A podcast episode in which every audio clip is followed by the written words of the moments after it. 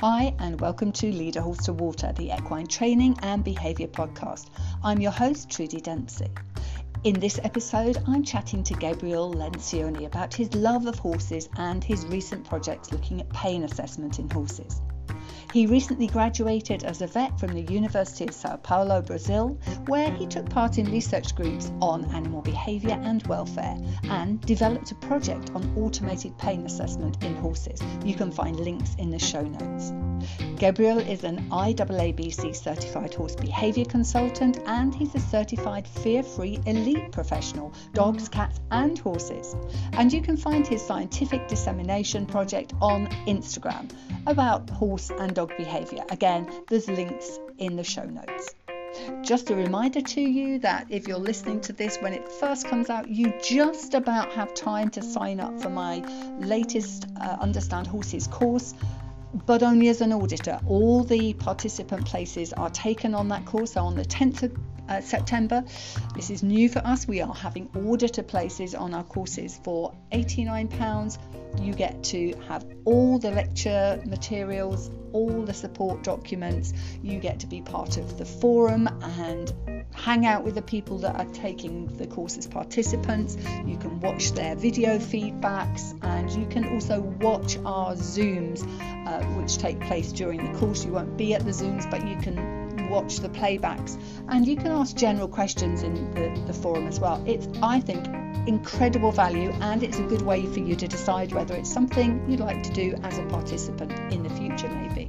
Or maybe you'd like to just take on training with me outside of a course in future. Also, you might have just literally days to sign up for Understand Horses Live, which is the 3rd and 4th of September at Writtle University College. I'm so looking forward to presenting there with some other awesome, awesome individuals. It's going to be a blast, uh, and I'm going, sure I'm going to be podcasting while we're there, so I'll fill you in on everything that went on, but it's going to be really fantastic. I have also got coming up in October another run of my IAABC course where we look at the pain and discomfort ethogram and look at whether there's potential for there to be pain as well as behavior problems going on and how to look at the difference in those and to be sure that your horse is comfortable and that you're spotting everything that could be going on. So that could be one for you. You can find that uh, on the IAABC Foundation. So that's IAABC foundation.org website if you'd like to sign up for that. Anyway, enough about all that and on with the podcast. Let's get started. Hi, Gabriel. Um, can you tell us a little bit about how you got started with animals and, in particular, horses? Because I know you're a, a big horse fan. Hello, thank you so much for the invitation. It's great to be here talking to you today.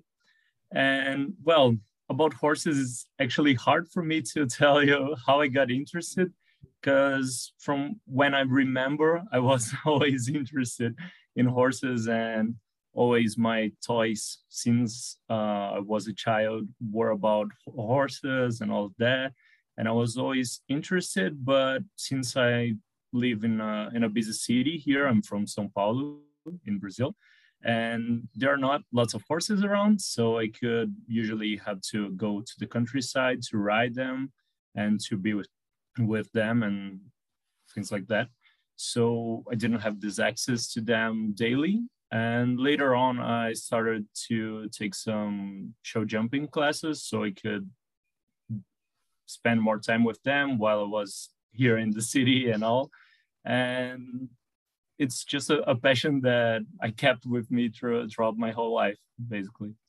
Wow. Is that why you decided you wanted to be a vet, or was that something, you know, entirely unrelated?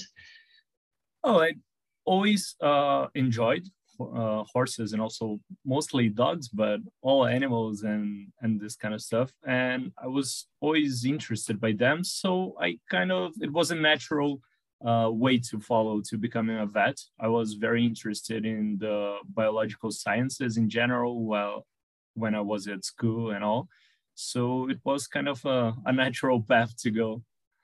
Yeah, makes sense. I wanted to be a vet. I think most girls that had horses when they were in their teens probably wanted to be a vet until I realized, yeah, it wasn't quite as glamorous as I thought it was. But yeah, good on you. Um, so we've met through really through Understand Horses, and you've done a course of mine, and you've been over in the UK for a few months uh, this year, which so it's been awesome to actually meet up in person, although you're back in Brazil now.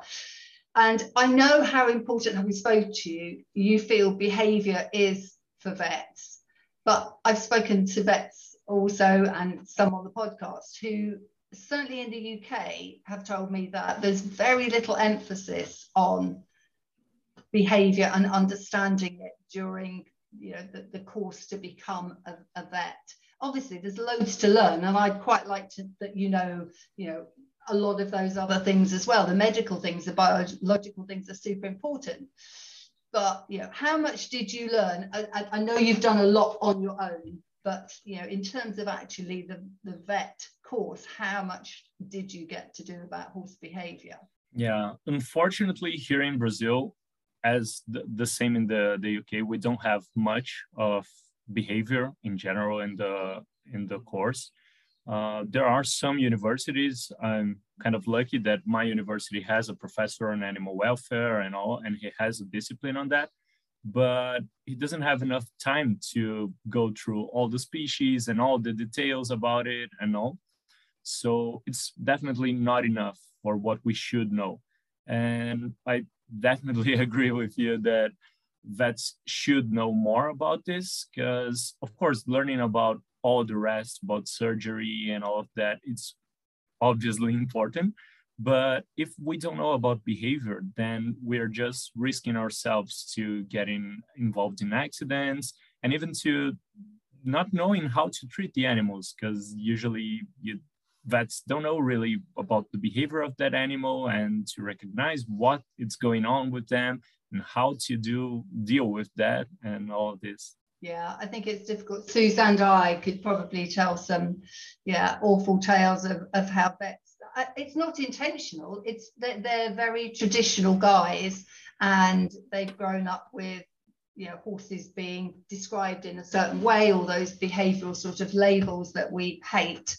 Um, but when you find a good one it's you know it's amazing the difference it can make for the person that i'm working with as a be- behaviorist for sure.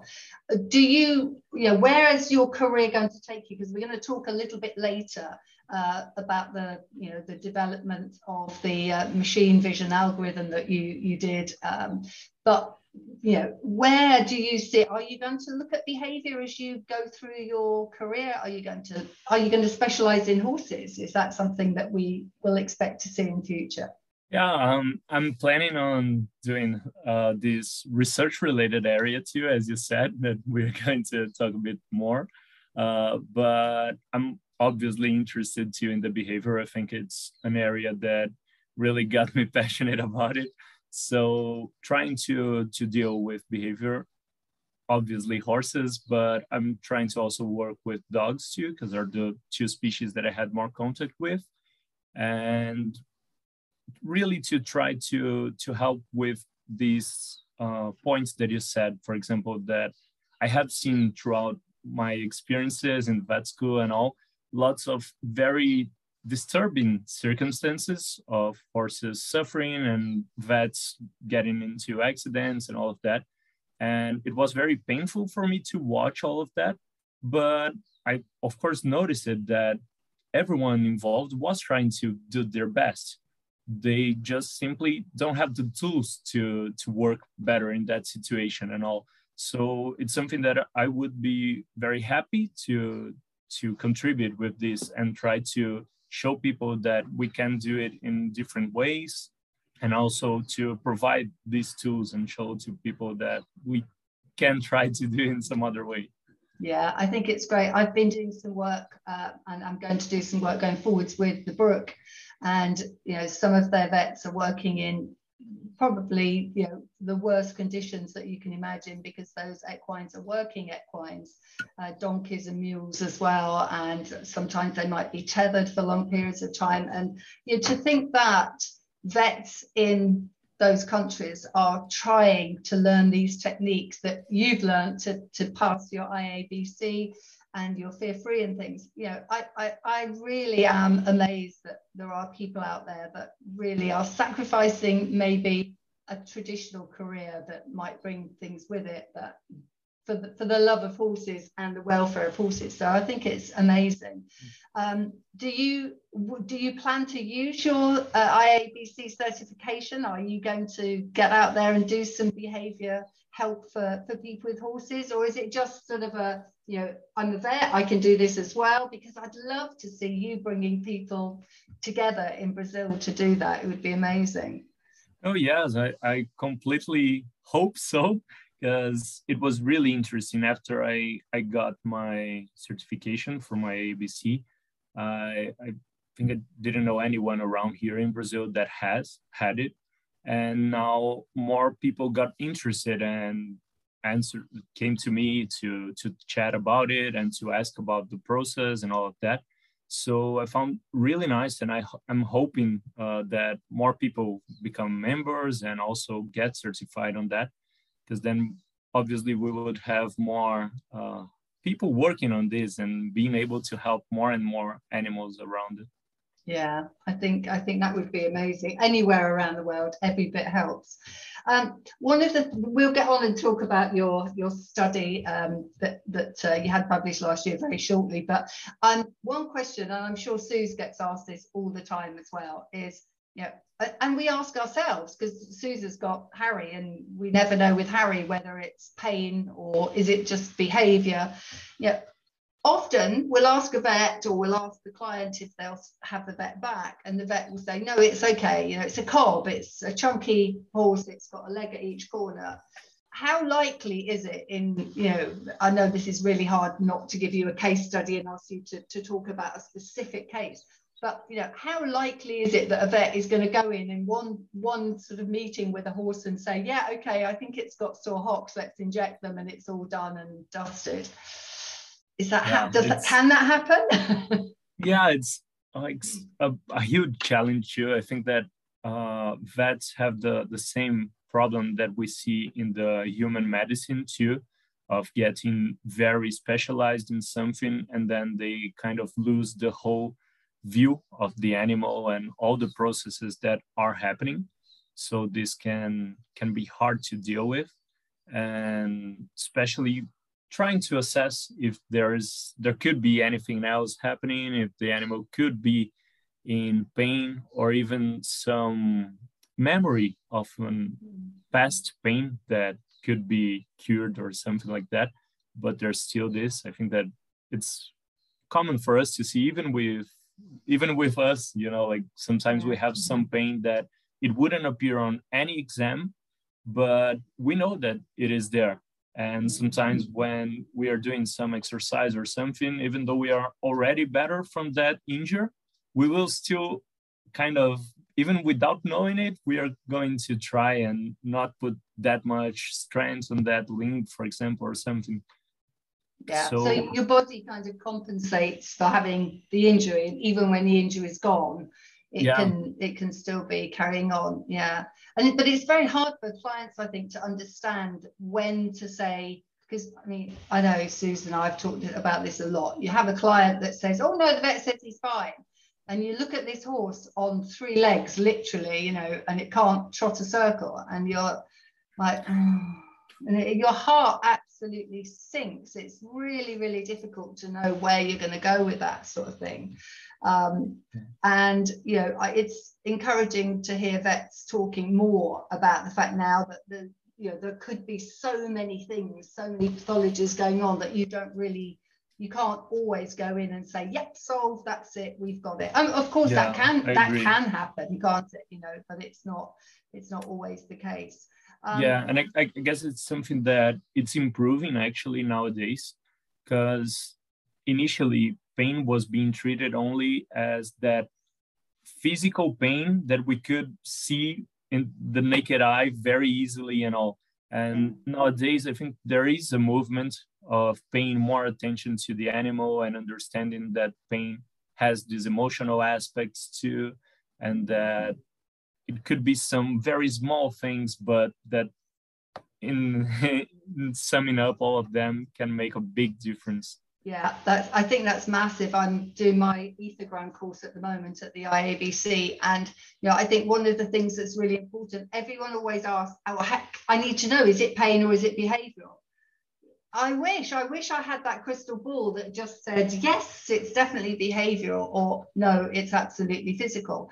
And, you know, I've, uh, through the course, I offer lots of case studies that, that really support that because, you know, one that I talked about last week, uh, a lovely client, uh, Annie, hi, if you're listening, uh, her horse, the only reason we knew he was in pain was that we noticed that he was getting sleep deprived. He was falling over and bashing his front legs, we wouldn't have known. We would not have had a clue. And you know, a pain trial and you know, scintigraphy afterwards found out that he had an ancient injury in his femur, which had healed in such a way that the soft tissue, when he lay down, was just uncomfortable. He'd obviously been managing most of his life, like, or most since the injury, most of his time like it. But most people think that, you know, behavior around pain is violent and the horse bucks and rears and, you know, bombs off with you. But it isn't always, it really depends on the horse, doesn't it? You know, yeah, for sure the, yeah. the perception of pain will be different between all the, the individuals too so yeah. how they deal with it will be different and i think that as a general rule for what you were saying like for just accepting that the vet said that the horse has doesn't have any pain or something like that i think that as a general rule for owners it's always good to to put pain there in the in all that you're thinking for example if even if you don't think that the animal has any kind of pain and all just always ask yourself about it other than just accepting that oh he's not in pain and he's just trying to to work you out or something like that trying to yeah. you know just don't do what you're asking for. Yeah it's it's difficult isn't it? It's like Suze has got one of hers, Harry, where it's intermittent because of the, what's wrong with him it's not every day is not the same, is it, Sue? So, you know, I think that's a, a really, really hard one if you've got a Harry in your life um, and every day is different. And I think owners find that very, very difficult to know whether to say, oh my goodness, the, my horse has got something wrong with it. Or yeah, he's an absolute idiot because he hates the wind. Well, maybe he hates the cold. Maybe he hates the rain because of you know something that he's got. So yeah, I, th- I think it's it's a very very difficult one, but we need to just keep questioning, don't we? That's I think at the end of the the day we have to keep questioning. So I'm absolutely fascinated by your study, and when I first read it. Um, I was like, this would be so good because you can you can put a camera on a horse and you can tell whether it's in pain. Now, to be fair, it's you use one specific set of markers, the horse grimace scale. I'll put all this, I'll put all the, the links to your studies and everything in the um, show notes for the podcast. But I was absolutely fascinated because I don't know why, but I'd never even thought of getting a machine to work it out. And the numbers were pretty good, weren't they? Can you give us a, just a little taster of uh, what your study that was published last year was looking at? So we basically we got the the horse grimace scale, which is an already validated grimace scale to assess pain in horses through their facial expressions. And we developed a system to make these evaluation automatically. So basically the system would you could put a camera, for example, in the horse's box, and it would tell you whether the horse was in pain or not. And the same as the horse grimace scale, we divided into detecting absence of pain, moderated pain, or present pain. And we had to adapt some of the parameters for the, the horse grimace scale too. And then we did the training of a convolutional neural network, which is a machine learning algorithm to assess this and the results were really good. It reached about 80% of accuracy. And it's something that it was really nice. There are still some improvements that would need to be done if we needed to apply this in real life because it worked with our data set and all. But the biggest challenge with machine learning is basically to have enough images for the system to be very strong and we have the systems that we have for detecting emotions in humans and all they have thousands and thousands of images. And we unfortunately don't have this much images of animals, especially that have been validated to say if they were in pain or not, and this kind of stuff, especially because we don't have a gold standard for animals as in humans, people just ask if they yeah. are in pain or not. yeah, yeah, that's a difficult one. And just so people know, you didn't put these horses under any duress to create pain. They were horses that were being castrated as part of the, that that was happening anyway. You just took control of that situation and looked at them through that process some days before yeah. and then afterwards. And they got the same pain relief that they would have done ordinarily. Um, yeah, exactly. Just, yeah. We, yeah. we got all the uh, the horses were already going to to be castrated and we did the same protocol to all of them so we could try to make the the same evaluation on pain. And we also captured images from them before and after castration days before and days after too because we wanted to have this data set with images from when they were not in pain and also when they were in pain. And it's also interesting because even using all the analgesics and all that people regularly use, we managed to get some expressions of pain. So it's interesting too that it's something that has been increasing in, the vets too to pay more attention to these protocols and all, and try to to build even more attention to the analgesics and all. Yeah, it's amazing. So you saw those three different scenarios where there was no present, some pain present, but then some obvious, really sort of stronger markers for the pain. And was there an area that particularly manifested pain markers? Like were the ears particularly expressive or the eyes? What was was there anything that came out of the data in that respect, Gabriel? It, it was interesting that the the results were a little bit different because for example the the eyes were a, a better indicator but there's also the difference that our data set for images of the eye was uh, smaller than the data set for the ears for example. So we cannot say like confirm if it was due to the smaller data set or due to really it is a better indicator or not so basically to be sure of that, we would have to do another study and try to have a balanced data set with the same amount of images for the ears and the same amount of images for the eyes, for example. But yeah, it's something difficult. And depending on the position that the animal is to, I think the first challenge for anyone wanting to do these uh, automated methods for animals and all is basically trying to learn how you're going to set up the cameras and all of that. Because you of course don't want the horse to eat the camera which wouldn't be that nice. But you still need to get a nice image and this kind of stuff. So for example getting the image from the mouth and nostrils sometimes wasn't as easy because they would be too far away or something mm. like that. So it's difficult to depending on your setup yeah, no, that makes sense. I was thinking about it in terms of the, the ethogram that we look at in the course, which is full of so many different behaviors, which if you could get them on CCTV and fast forward it, you know, and get a machine to look at it rather than a human, because what we do at the moment is look through hours of video. In fact, with another uh, client at the moment, uh, the lovely Kelly, her horse is also having sleep deprivation problems.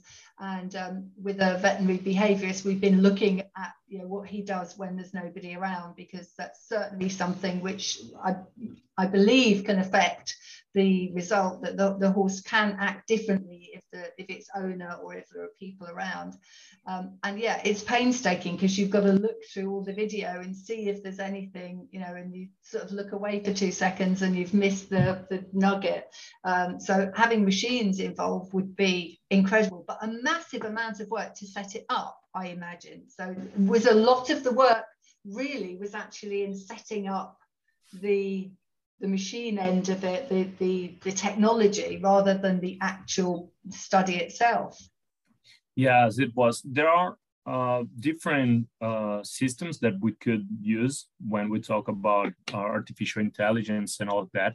But basically, for this system that we created, it learns by a, a supervised learning, is what we call. So basically, uh, I was evaluating these images using the horse Grimace scale, and I told the system what they were.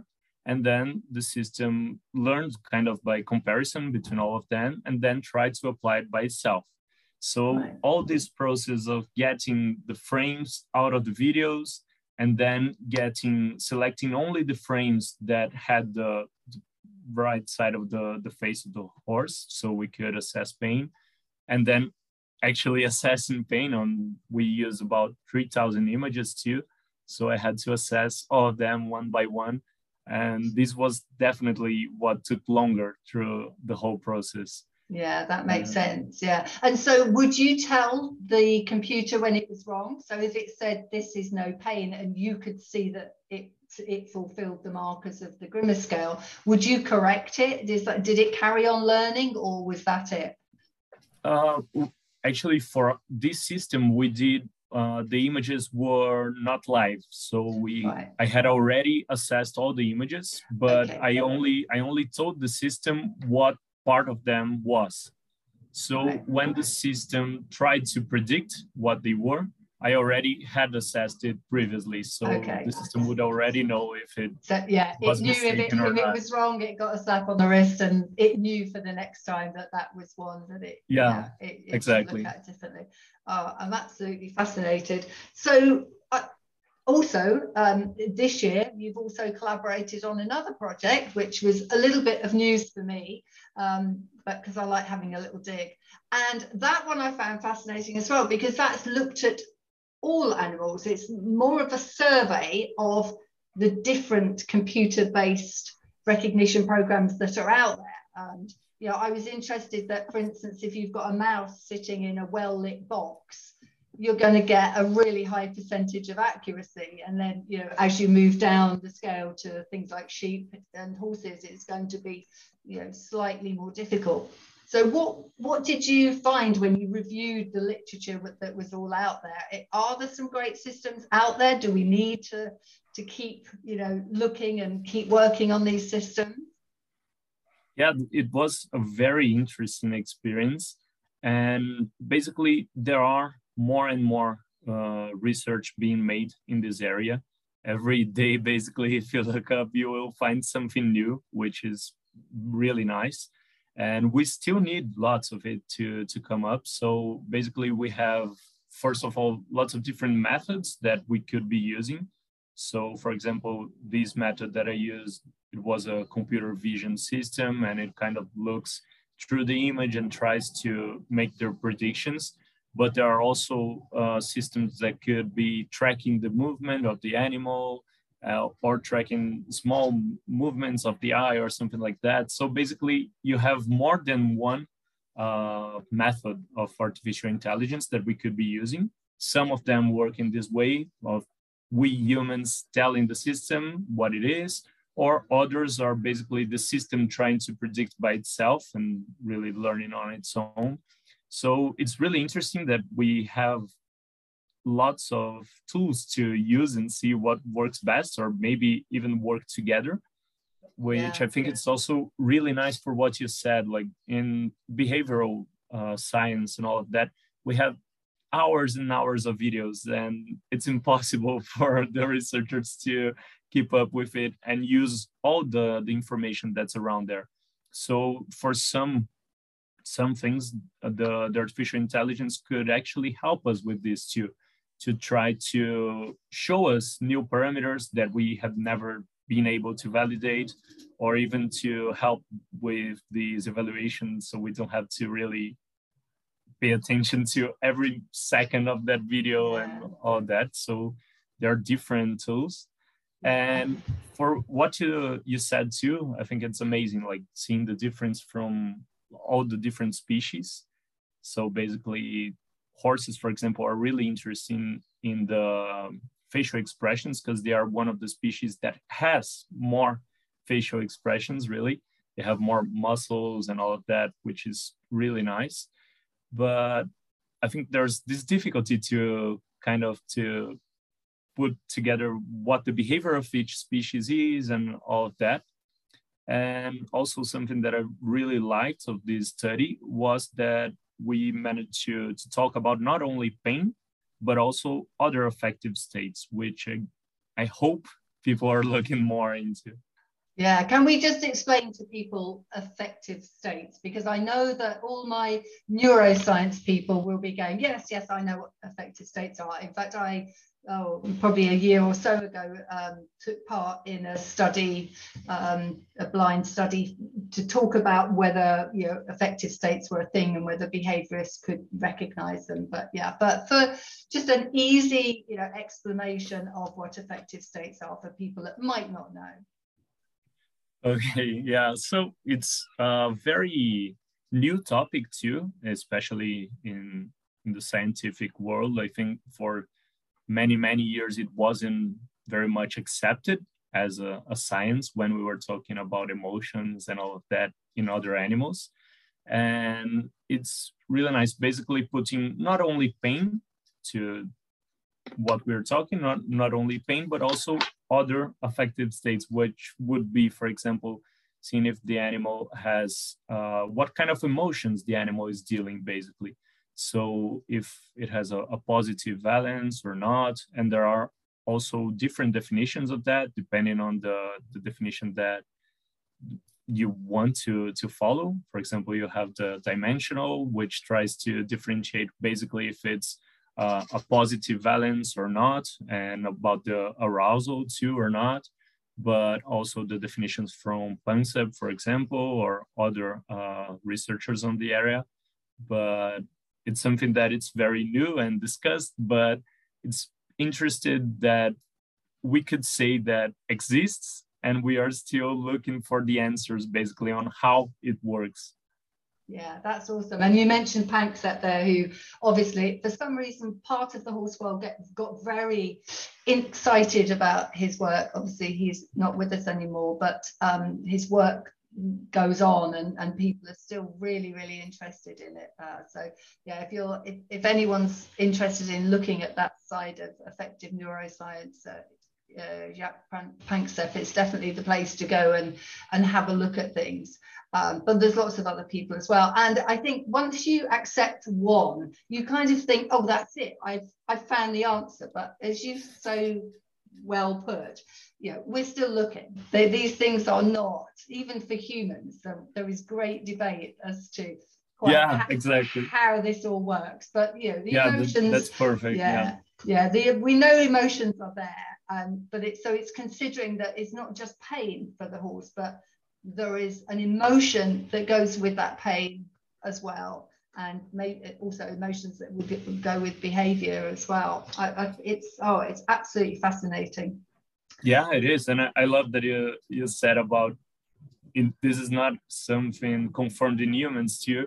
So it's basically trying to answer all of that, and we know that animals have all the necessary substrates to to have all of this too. So it's really interesting that people are looking uh, more willingly to accept these ideas too and all, and let's see what we find out in about the answers about that. But it's really nice that people are kind of accepting it better and that we can look for these answers now and try to see the animals differently yeah it, it makes such a difference to an animal's life that people think about the emotion that goes with it and not just the fact that it's an animal and it can deal with it i've, I've always found that really a strange way of of people looking at, at animals. But yeah, it's getting lots, yeah. lots better now.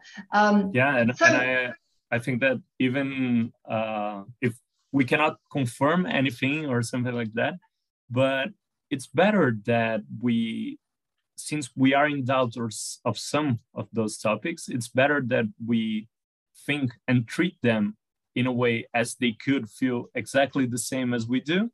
And then even if in the future we end up being wrong at least we treated them in the best way we could. So i think it's a good way to try to deal with this while we don't have the answers. Yeah yeah absolutely. Um I, i'm kind of in my head i can see a time when the machines will evaluate a video and be able to say you look at one minute three seconds and you know 23 hours and two seconds that something happened. And then you know we we pull that apart and the machine looks at it again and says yes that this happened that happened. I mean it would just be so so much easier for, for people to understand what's going on with their horses. But yeah, it's a, a, long way to go, but definitely those things are there and the potential for them is there. A very exciting time for you to have just become a vet. I think it's it's just fascinating. I, I absolutely love it.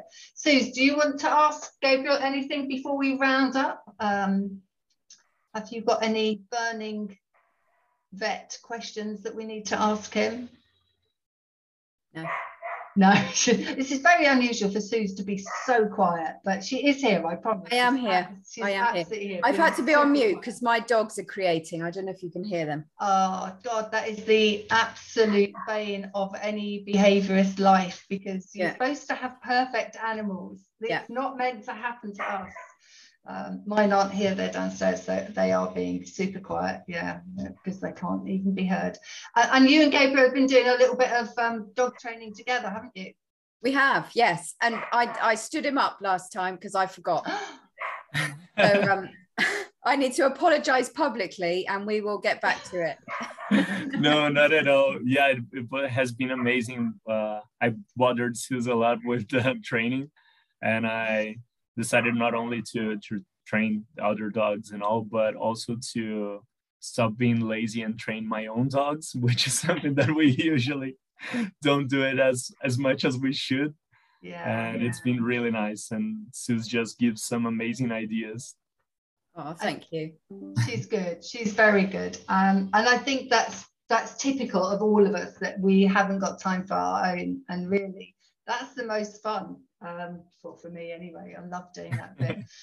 uh, but so to, in the interest of keeping this not too long, because uh, I, I, am trying really hard, although Suze will tell you I've not been that good at it yet, um, to make them not too long, because we can have you back again another time, hopefully.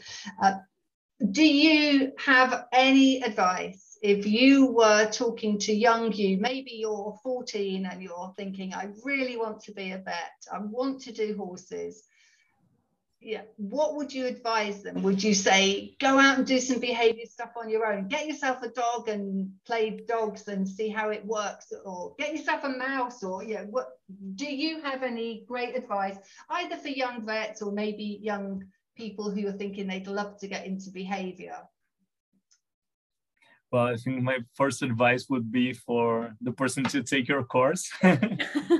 because basically sleeping will get you absolutely everywhere. no, but uh, really, it's something really important. I just cannot see any vet uh, without knowing about behavior, as we said earlier. And I think it's really important for being able to give a better care for the animal and even to keep you safer. So really, I don't care what uh, response do you prefer, like if people want to be safer or if you really care about the animals. I think everyone cares about them. So just try and look for all these tools that we have. And I'm sure that it will be better for all of them. And about your course is also true that it was amazing. And it was uh, a big change for me because i always tried to to learn more about behavior on my own. So i basically read lots of books and watched talks about it and all but i really love the way that trudy puts everything together in a very ethical way and all of that. So i found really nice. And i think that's re- that's it like really try and learn whatever you can. So if you don't have any animal, go and just watch animals and just spend some time with horses or dogs or fishes or whatever you can yeah, Yeah, yeah, that's great advice because just knowing what an animal does on a daily basis is really helpful to understanding behavior. I think we want it to be all the science stuff. We want it to be the geeky stuff and to understand how, you know, all the antecedent behavior and consequence stuff all fits together. But actually, one of the most important things is actually being with animals and understanding where they're coming from, you know, what their ethology is and, and yeah. their, their bit about their biology. I mean, we don't expect uh, non-vets to know lots about the biology but you know it's also interesting to know a little bit about all that side of things as well. Yeah exactly. And it's so important what you said about like really trying to understand the, the motivation of why the animal is doing that. Because usually we just go for the easy answers and they're not always right. Basically almost never right. So it's great to see why they're doing and try to see from the animal's perspective, I think it will lead you to, to great places. Yeah, absolutely. And I'm just thinking, actually, bit, I didn't sort of warn you on this one, but I'm thinking that, that what you said about vets keeping safe, that's a really nice way in for people who are behaviorists, because I find it really hard sometimes, not now, you know, I'm, I'm old and I don't care and I'll talk to anyone. But, you know, when I was younger, if I had to approach a vet or a yard owner or somebody that was you know, sort of in authority, I would feel awkward. But you can almost sell yourself as a behavior consultant in that I can, to a vet, you know, I can help you keep yourself safe. And if you deal with people like me, we'll help you and we'll help your owners. And it's like selling that package, isn't it? Yeah, exactly. And I think that people are usually uh, kind of afraid when we talk about that because they think that it will take too long for you to do it in a more uh, thoughtful way and all of that. But that's not true. And it's actually, you can do it in a very quick way and calmer. But I think that there's lots of psychological things involved and maybe the, the perception of time is different when people are trying to just do everything in a rush and using force and all of that. So it's it's nice that we can do it quickly and there are tools. So basically for young vets as you said if you are seeing something that you don't find nice there is probably a better way of doing it. So just don't accept what people can, can be saying to you uh, that that's the only method because it's never the only one and yeah. you can you just need to find the right tools. That's absolutely brilliant advice. I love it. Um, so I know that you are massive on social media. I mean, I don't know anyone else that gets as many likes and shares, and you you post fantastic stuff. I'm very bad at it, so when I do see it, I'm always you know interested to see what you're posting. Uh, we'll make sure everybody can have access to those links uh, in the show notes. Uh, but you know, where would you say you post your most stuff? You, you seem to be quite Instagram based. I'm going to say. Oh, thanks so much, Trudy. Yeah, it's um, I yeah, most of it I put in on on Instagram, and I have been trying to put it in in Portuguese, but also in English, so I can chat to to everyone basically. And yeah, I think Instagram is the the easiest place, and it's really nice. It's something that, as you said, it's difficult and takes time because I always want to put some things that are validated there and putting uh, reliable information and also things that are useful. So it's it's great to have this feedback. Yeah, no, it's it, it's amazing, and I think as well because there are a lot of you know younger women in the industry and, and older women like me, but there are very few younger or, or any men at all. do you have you got vets who's that are behaviourally minded? I don't. I it's all it's all ladies in the UK as far as I'm aware. Obviously, Dan Mills was horse, but I think you spent some time with him, didn't you? And I, as far as I'm aware, he doesn't do horses now. Is it is it just small animals that uh, yeah, but does? by what I by what I talked to him, he's working basically with small animals now. Mm. But yeah, th- this is really interesting, and I think that in Brazil it's probably the same. More most people that I know around here that are interested in positive reinforcement and all are women so yeah it's something yeah, it's that crazy. we have to change too yeah. Yeah i mean it's and it's so nice. I mean at the conquest we had you and monty who's one of their staff members and it's just so nice to see a mixed group because it's so unusual you know. Uh, i think yeah. we'd stopped ribbing you by then. Uh, we spent the whole weekend in norfolk teasing you about being the only bloke. Uh, but yeah i think our, we, we got over it by then. But it is i mean it's just so unusual and it's so nice. So keep doing it. Keep keep getting the world interested posted on uh, Instagram because it definitely changes minds. And we need role models like you out there who know your stuff, but you also posting great stuff as well, uh, backing it up with the science. So it's amazing. Um, so thank you so much for joining us. It's been absolutely brilliant. There's loads more things I'd love to ask you about, but they'll have to wait for another one um, because yeah, I'm trying to keep them to sort of 40 minutes ish at the moment. So fingers crossed that's going to be perfect timing wise. Um, and so thank you very much. And we look forward to everything you do in the future and hearing more. And I put both of those studies, well, one's a study and one is um, like a, a comparison, a survey of, of the different uh, computer-based recognition. So we'll, we'll, I'll link those because for those who like study, they're definitely worth having a look at.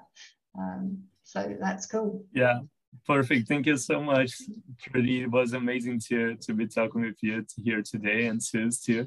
And it's really nice because usually I'm listening to the the podcast and kind of talking to answering you on my own, but now I'm actually answering you. So it's oh, really great to it's be here. really cool so and um, it's it's been fantastic. And thanks, Susan. Sorry the dogs were creating. Uh, it kept the swear words away, didn't it? So yes it's always better if we don't have too many of these i don't know i think people like it you know uh, okay bye everyone see you again soon